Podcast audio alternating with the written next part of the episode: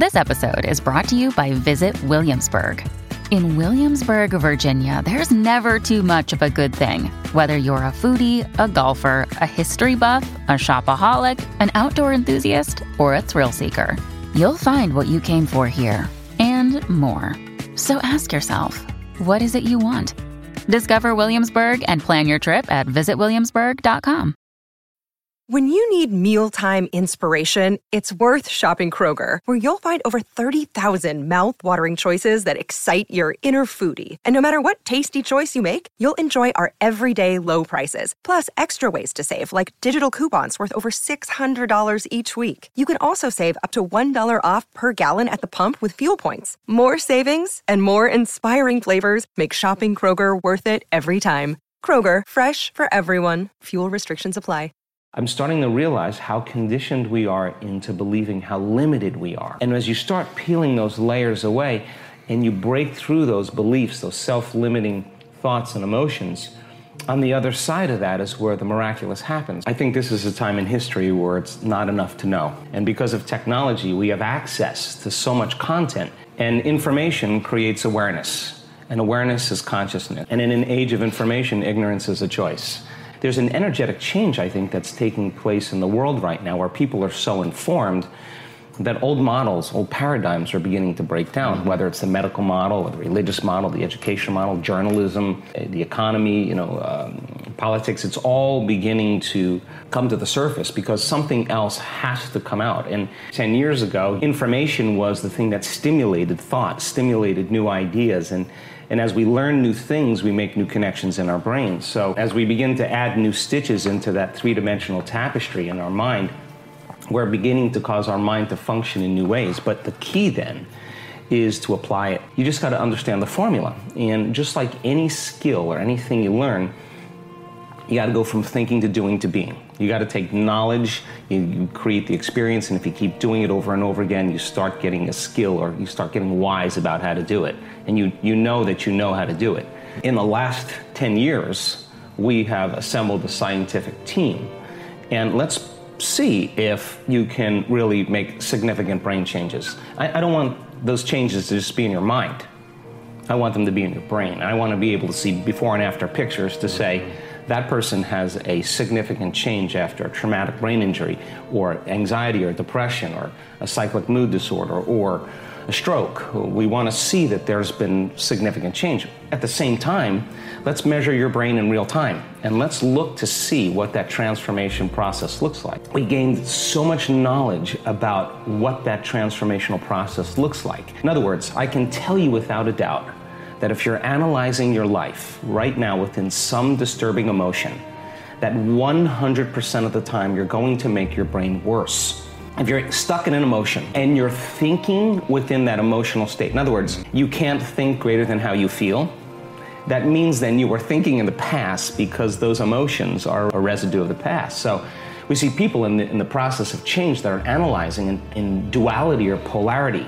That kind of drives the brain into higher states of arousal and, and further away from true change. So we did uh, we've done thousands and thousands and thousands of brain scans and and we now know that there's a formula to create greater brain coherence, greater brain efficiency, to make your brain work better. And when your brain works better, you work better.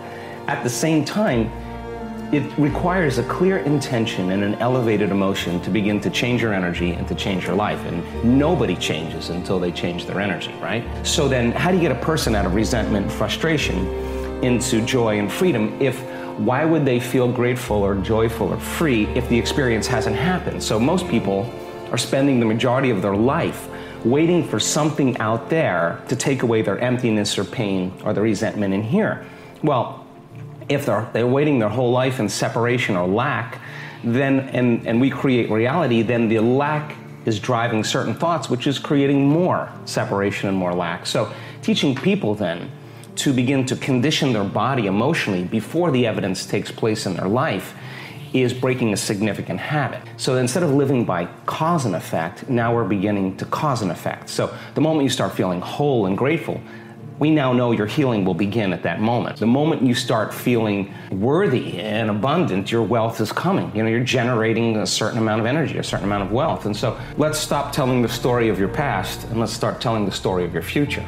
And, and people who aren't defined by a vision of the future, for the most part, are left with memories of the past. And your brain is a record of the past, it's an artifact of everything you've learned and experienced to this moment. So most people wake up in the morning and they start thinking about their problems. And those problems are memories that are tattooed in the brain that are associated to certain people and things at certain times and places. So the moment the person wakes up clean slate, they start thinking about the problems they're thinking in the past. If you believe your thoughts have something to do with your destiny, well, there's a possibility that your past is going to be your future. Every one of those problems has an emotion associated with it.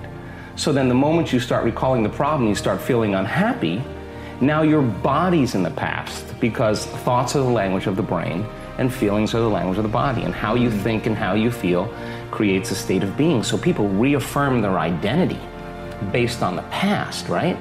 And it turns out that the redundancy of doing that, conditioning only requires, requires an image and an emotion. And most people are unconsciously conditioning their body into the familiar past, into the known. So now, if you're in the familiar past and in the known, you're going to crave the predictable future. Right? That's the known as well. And there's only one place where the unknown exists, and that's the eternal present moment. That's mm. the sweet spot of the generous present moment. So you got you got to labor to get that person beyond the emotions that keep them tacked or anchored to the past. And yes, it takes an effort to do that. But if you keep working with the formula, you'll reach that elegant moment where there's a liberation of energy. Mm. And now your body, as the unconscious mind, the objective mind is not believing, it's living in the same past experience 24 hours a day because you're liberating the body from that emotional state.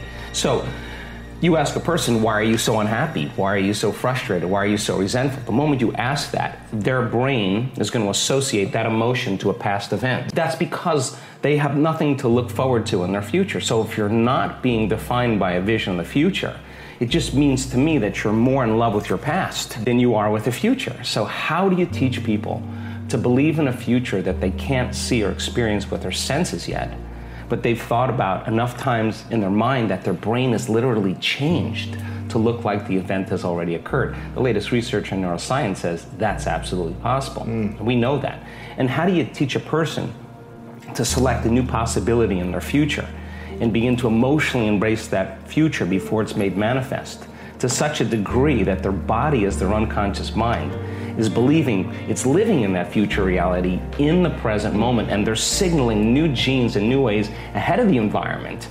Now, till their body begins to change to look like the event has already occurred, we've proven. So your body is believing it's living in that future reality in the present moment. Now, think about this the stronger the emotion you feel from some condition in your life, the more altered you feel inside of you, the more you narrow your focus on the cause, and the brain freezes an image and takes a snapshot. And that memory now is embossed in the brain, it's branded in there.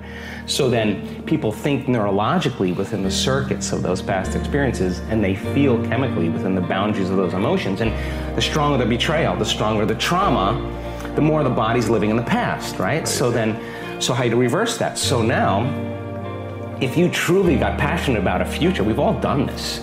You get a wild idea in your mind and uh-huh. you start holding on to that vision and you're preoccupied with it.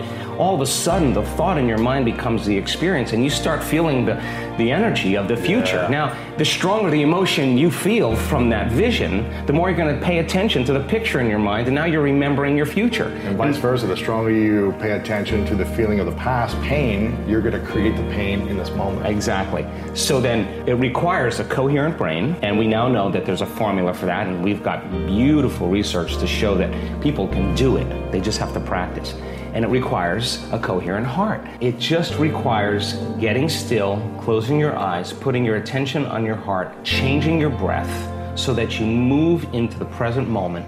And when you slow your breathing down, you slow your brain waves down. When you slow your brain waves down, now you're accessing your autonomic nervous system. So then you train a person how to open their heart and feel an elevated emotion. And it takes a little practice.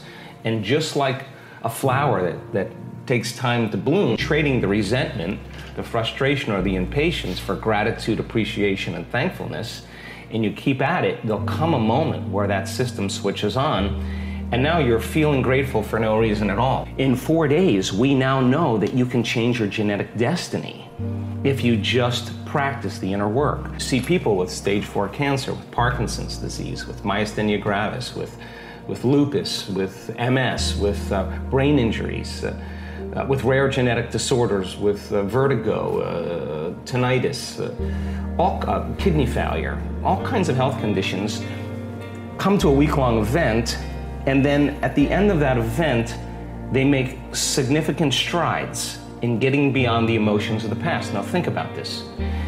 The science says that the environment signals the gene, that's epigenetics. The end product of an experience in the environment is an emotion. So, as long as you're living by the same emotion every single day, you're signaling the same gene in the same way. And if that gene is related to a survival emotion, a stress hormone, then you're downregulating the gene and you're creating disease. So, when the person trades that emotion and really breaks free from the chains of their past, and now they're feeling an elevated emotion, well, now they're dialing down the gene for MS mm-hmm. and they're upregulating the gene for health and balance. And so the person, will you'll say to them, Where's the disease? Well, I'm not the same person. Hmm. I'm, I'm not this. And, and the side effect of that is a transformation and healing. So the funny thing about it is the person who has the healing is not talking about the healing. What they're talking about is how amazing they feel.